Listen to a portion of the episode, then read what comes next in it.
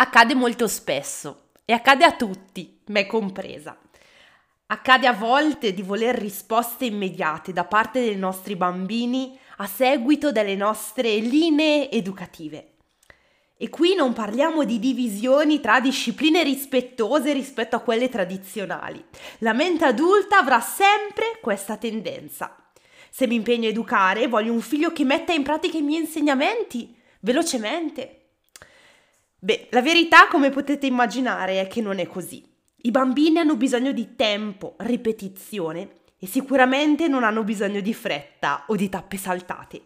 Aver rispetto dei tempi dei nostri figli è la strada giusta, perché qualunque sia il vostro obiettivo educativo, non esistono scorciatoie. Questa forse è un'amara, ma reale verità. E le verità ci piacciono, sia nel paese degli unicorni, dove dal quale qualcuno pensa che io vivo, ma anche e soprattutto nel mondo reale. Perché aggrapparsi all'idea che se noi siamo dei genitori perfetti, cresceremo figli perfetti, allora stiamo già sbagliando in partenza. La realtà è che noi genitori siamo genitori giustamente imperfetti, ma che dovranno avere il compito di seguire la crescita imperfetta dei nostri figli che riuscire a seguire le loro tappe evolutive ci aiuterà, ci aiuterà a capirli, a comprenderli e crescerli adulti sicuri di sé, senza paura di essere sempre quelli sbagliati. Io sono Elena Cortinovis, educatrice, pedagogista e convinta sostenitrice della disciplina dolce. La mia voce ti guiderà anche nei giorni in cui essere genitore è difficile come una montagna da scalare a mani nude non mollare la presa. Ascolta il mio podcast. La vita di un bambino viene a volte vista come una corsa a tappe. Eh, facciamo insieme qualche esempio. Togliere il seno, dare il ciuccio, togliere il ciuccio, svezzare, togliere il pannolino, insegnare a scrivere e tutto ciò che ci viene in mente. Più volte in consulenza ho parlato con mamme che mi dimostravano proprio questo sentirsi ingabbiate in questo mare di tappe tappe e dall'altra parte parlare con papà che facevano fatica magari a supportare la moglie, la compagna in questo percorso. Perché? Perché a volte all'interno della coppia uno dei due deve cercare di far uscire da questa ruota del criceto l'altro, ma il rischio è che ci finisce dentro anche lui. E quindi pensare a una genitorialità senza tappe diventa, secondo me, il primo punto di partenza. Ovviamente io vi ho fatto degli esempi e l'ordine degli addendi può cambiare, ma il risultato non cambia. Il genitore che si sente in ritardo su alcune tappe inizia ad andare nel panico. Questo ritardo io l'ho messo tra virgolette, voi sentite solo la mia voce, ma immaginatemi con le dita che virgolettano questo ritardo, perché chi indica che un bambino è in ritardo nel segnare alcune tappe? Beh, perché lo dicono tutti, no? Cioè, entro i tre anni il bambino non deve più avere il seno, il ciuccio e il pannolino. Eh, abbassate il volume perché potrei dire una cosa ad alta voce. Cari genitori, no, non è così. Questo approccio tappistico dell'infanzia, allora no, la parola tappistico non esiste, ma secondo me rende perfettamente l'idea di quello che intendo, quindi concedetemi questa licenza poetica. Eh, questa visione creerà ansia non solo a voi genitori, ma anche ovviamente al vostro bambino. Io oggi sono qui per ricordarvi alcune cose, forse banali e scontate, ma che a volte forse meritano una rinfrescatina. Allora, per prima cosa ricordiamoci che ogni bambino è unico e la sua crescita seguirà tappe uniche che non andranno mai paragonate a quelle degli altri.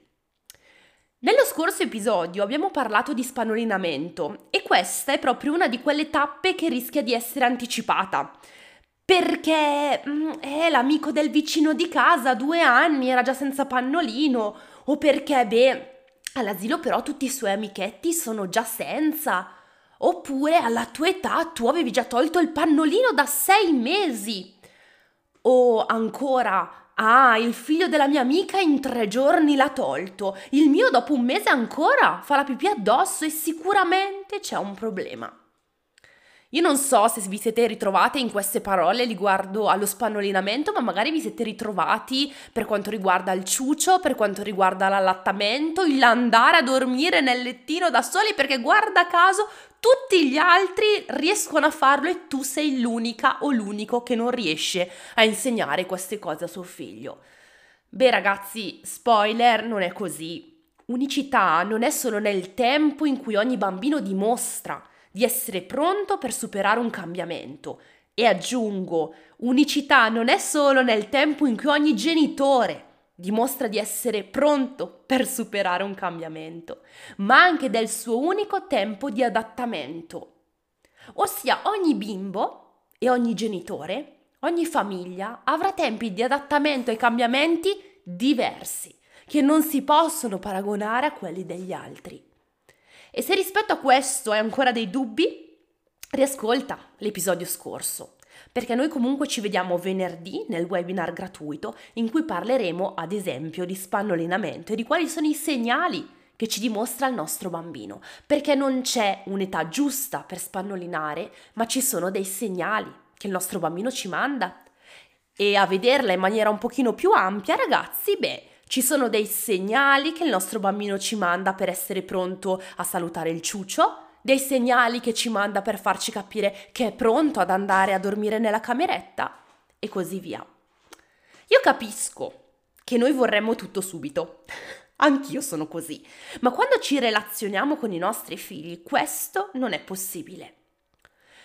Lo so che sarebbe bello avere figli che dopo la spiegazione di una regola la imparassero e la rispettassero subito. Ma anche questo non è possibile. Le regole vanno ripetute, spiegate e rispiegate per rispettare il tempo di evoluzione cognitivo di tuo figlio. E anche di questo ne abbiamo parlato nel podcast, andate a rinfrescarvi qualche vecchio episodio.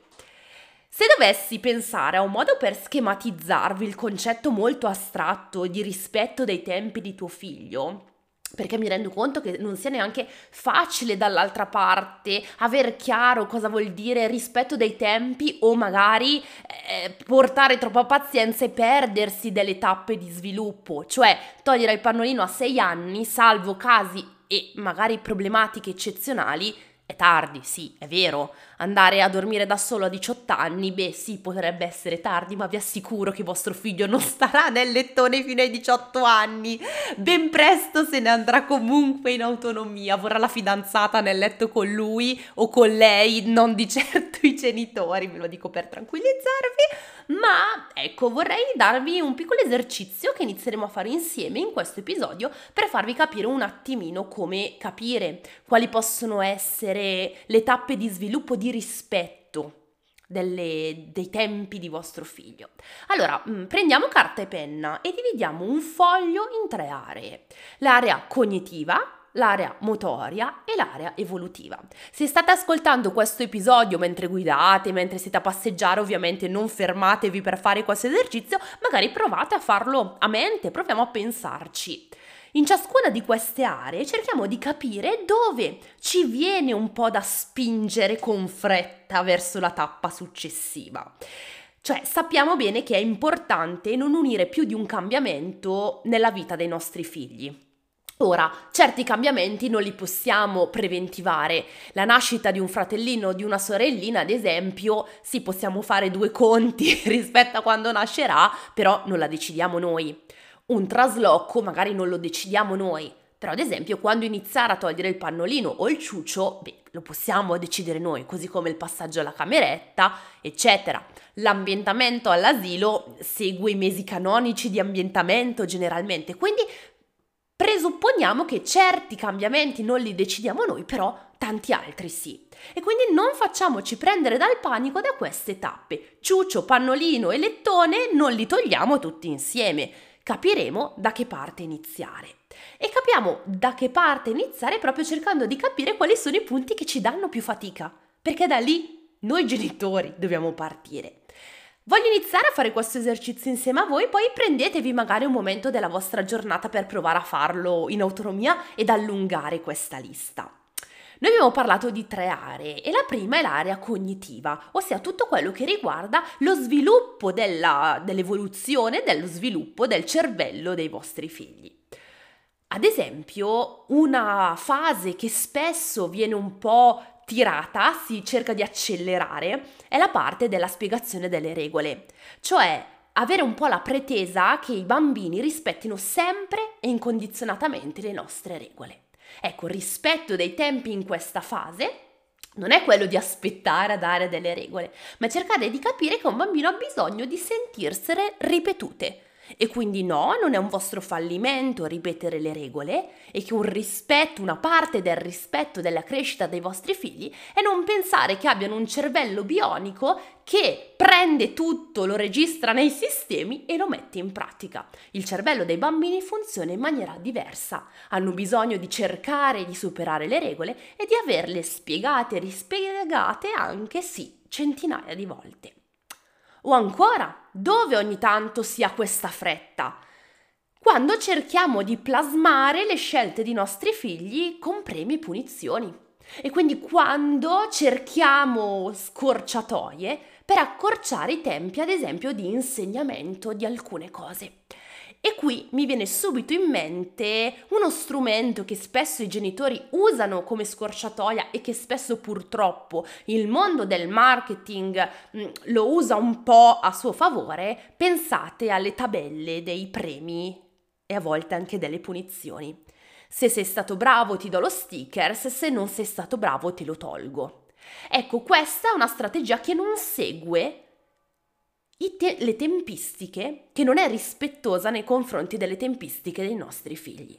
Perché? Perché le tabelle delle punizioni e delle ricompense creano dipendenza verso l'adulto che indica ciò che è giusto e ciò che è sbagliato, senza rendere il bambino autonomo e cosciente delle sue scelte, ma non solo, provocano ansia, tensione anche nei processi più naturali, come pensate ad esempio allo spannolinamento, oltre al fatto che a un bambino non piace vedere spiattellato su un muro quante volte ha fatto la pipì o la cacca, a nessuno piacerebbe questa cosa. Ma non solo, queste tabelle non permettono al bambino di correggersi, ma anzi segnalano l'errore su, nero su bianco, su carta e questo magari portano il bambino a vergognarsi, a sentirsi in colpa. Questo non è rispetto dei tempi del nostro bambino. Ma andiamo avanti. Abbiamo parlato di altre aree. Quella motoria. Ecco, la seconda area nella quale sul nostro fogliettino di carta andremo a scrivere dove ci sentiamo di saltare le tappe con i nostri figli è l'area motoria. Questo riguarda soprattutto i primi anni di vita dei nostri figli. Pensate a come tanto tempo fa per accelerare e cercare di insegnare ai bambini a camminare si usava il girello. Ebbene, ad oggi gli studi hanno detto che il girello è dannoso per le capacità motorie dei nostri figli, ma se ci pensiamo tanti genitori l'hanno usato o lo usano perché vogliono aiutare i loro bambini a camminare, non di certo per ehm, svilirli o prenderli in giro. Però pensate a come in realtà camminare è un aspetto naturale della crescita dei nostri bambini e un girello non andrà ad accelerare questo naturale sviluppo ma pensate anche ad esempio a bambini un pochino più grandicelli che vengono obbligati o forzati a praticare uno sport perché lo fanno tutti, perché eh, tutti giocano a calcio, tutti fanno danza, tutti fanno multisport. Adesso non so se da voi va di moda, qui da me va molto di moda questa cosa, senza magari aspettare che il bambino sia pronto dal punto di vista motorio o emotivo ad affrontare un determinato sport. Apro parentesi, episodio 38 abbiamo parlato di sport, se avete bisogno di approfondire l'episodio è lì. E poi terza ed ultima area, l'area evolutiva. Cercare di saltare le tappe nello spannolinamento, nel togliere il ciuccio, tutto quello che abbiamo visto prima. Questo fa parte proprio dell'area evolutiva che indica quelle tappe di sviluppo eh, normali dell'evoluzione di un bambino. Ma rispetto a questa area, visto che stiamo prendendo appunti e stiamo scrivendo, vi aggiungo qualcos'altro rispetto magari a quello che state segnando adesso se avete bambini in fascia prescolare. Beh, pensate a quante volte i genitori vogliono insegnare a scrivere o a leggere ai propri figli prima dei sei anni. E anche qui vorrei un attimino confrontarmi con voi, cioè se un bambino mostra interesse verso il voler scrivere il suo nome, voler imparare a leggere qualche letterino, qualche numero, non c'è assolutamente niente di sbagliato nel farlo, ma ahimè spesso non arriva dal bambino. C'è questa fretta di anticipare i tempi e non rispettare i tempi del bambino anche quando si parla di scolarizzazione. Ecco, questo per me è un punto molto importante. Se noi in questo episodio parliamo di rispetto dei tempi, non parlo solo di rispettare il tempo del bambino che ha bisogno, ad esempio, a una festa, di osservare prima di lanciarsi. Non parlo solo di rispetto dei tempi, ad esempio, dello svezzamento, dove ormai gli studi ci insegnano che un bambino a quattro mesi non può essere svezzato, ma che ci deve dare dei segnali per essere pronto a iniziare a mangiare dei cibi solidi. Ma quando io parlo di rispetto dei tempi, parlo anche dei tempi cognitivi, di pace del bambino, che è giusto che resti bambino. Cerchiamo di non anticipare delle tappe fondamentali dei nostri bambini, perché poi cresceranno e non ci sarà un modo per non farli crescere. I bambini cresceranno e quando poi saranno troppo grandi diremo ah, ridatemi l'infanzia, un'infanzia che abbiamo cercato in tutti i modi di accelerare perché noi avevamo fretta e non potevamo aspettare. Ecco, il consiglio che vi voglio dare in questo episodio è proprio questo. Godetevi il tempo lento con i vostri bambini. Godetevi quei 5 minuti impiegati a guardare delle foglie svolazzanti fuori dalla finestra. Fermatevi a guardare gli aerei da un campo di grano, anche se voi ne avete visti 100.000. Fermatevi a guardare il nulla insieme a loro o aspettare che si mettano il giubbino da soli. Perché questo nessuno ce lo ridarà indietro. E quindi lo so, nella frenesia della quotidianità è difficile fermarci, ma non è vero che non è mai possibile. Io sono una mamma, ho due gemelle, ho un lavoro che mi occupa tantissime ore durante il giorno e spesso anche la notte, ma spesso penso anche forse mi dovrei fermare, forse dovrei fermarmi e godermi il tempo lento insieme alle mie bambine, perché questo non tornerà più indietro.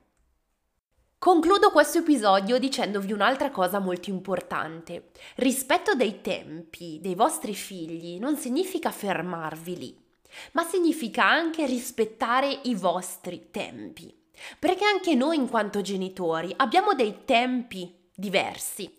E se un genitore è pronto a fare andare il proprio figlio nella cameretta da solo a 18 mesi, magari voi no, magari voi non siete pronti e i vostri figli se ne accorgono perché vedono, riconoscono le vostre emozioni e soprattutto se siete arrivati al settantesimo episodio del podcast dell'Elena Cortinovis e avete capito quanto le emozioni sono importanti. Sappiamo quanto sono importanti perché i nostri bambini sono molto bravi a leggerle. Magari fanno un po' di fatica a entrare in empatia con noi, ma ma le riconoscono. E se un genitore è agitato, non è sicuro, è, è, un po' sui carboni ardenti, il nostro bambino se ne accorge e farà fatica a fidarsi di noi. Se noi siamo i primi a non fidarci di noi stessi. E quindi a noi non interessa se il nostro vicino di casa fa de- paracadutismo con suo figlio. Se noi non sa- siamo pronti a farlo, non ce la sentiamo, non lo faremo ascoltate anche i vostri bisogni, perché disciplina dolce è ascolto e accoglienza dei bisogni di tutti, non solo quelli dei vostri figli, ma anche dei vostri. E quindi tirate un attimino il freno a mano, ricentrate i vostri interessi, ricentrate quelli che sono i vostri valori, fregandovene di ciò che fanno gli altri o ciò che gli altri vi dicono che andrebbe fatto rallentate e godetevi il tempo lento con i nostri figli. Noi ci sentiamo settimana prossima e io vi ringrazio tanto per avermi ascoltato. Sapete che anche ascoltare un podcast è prendersi del tempo lento per voi, anche se mi ascoltate in velocità 2.0. Ci sentiamo settimana prossima.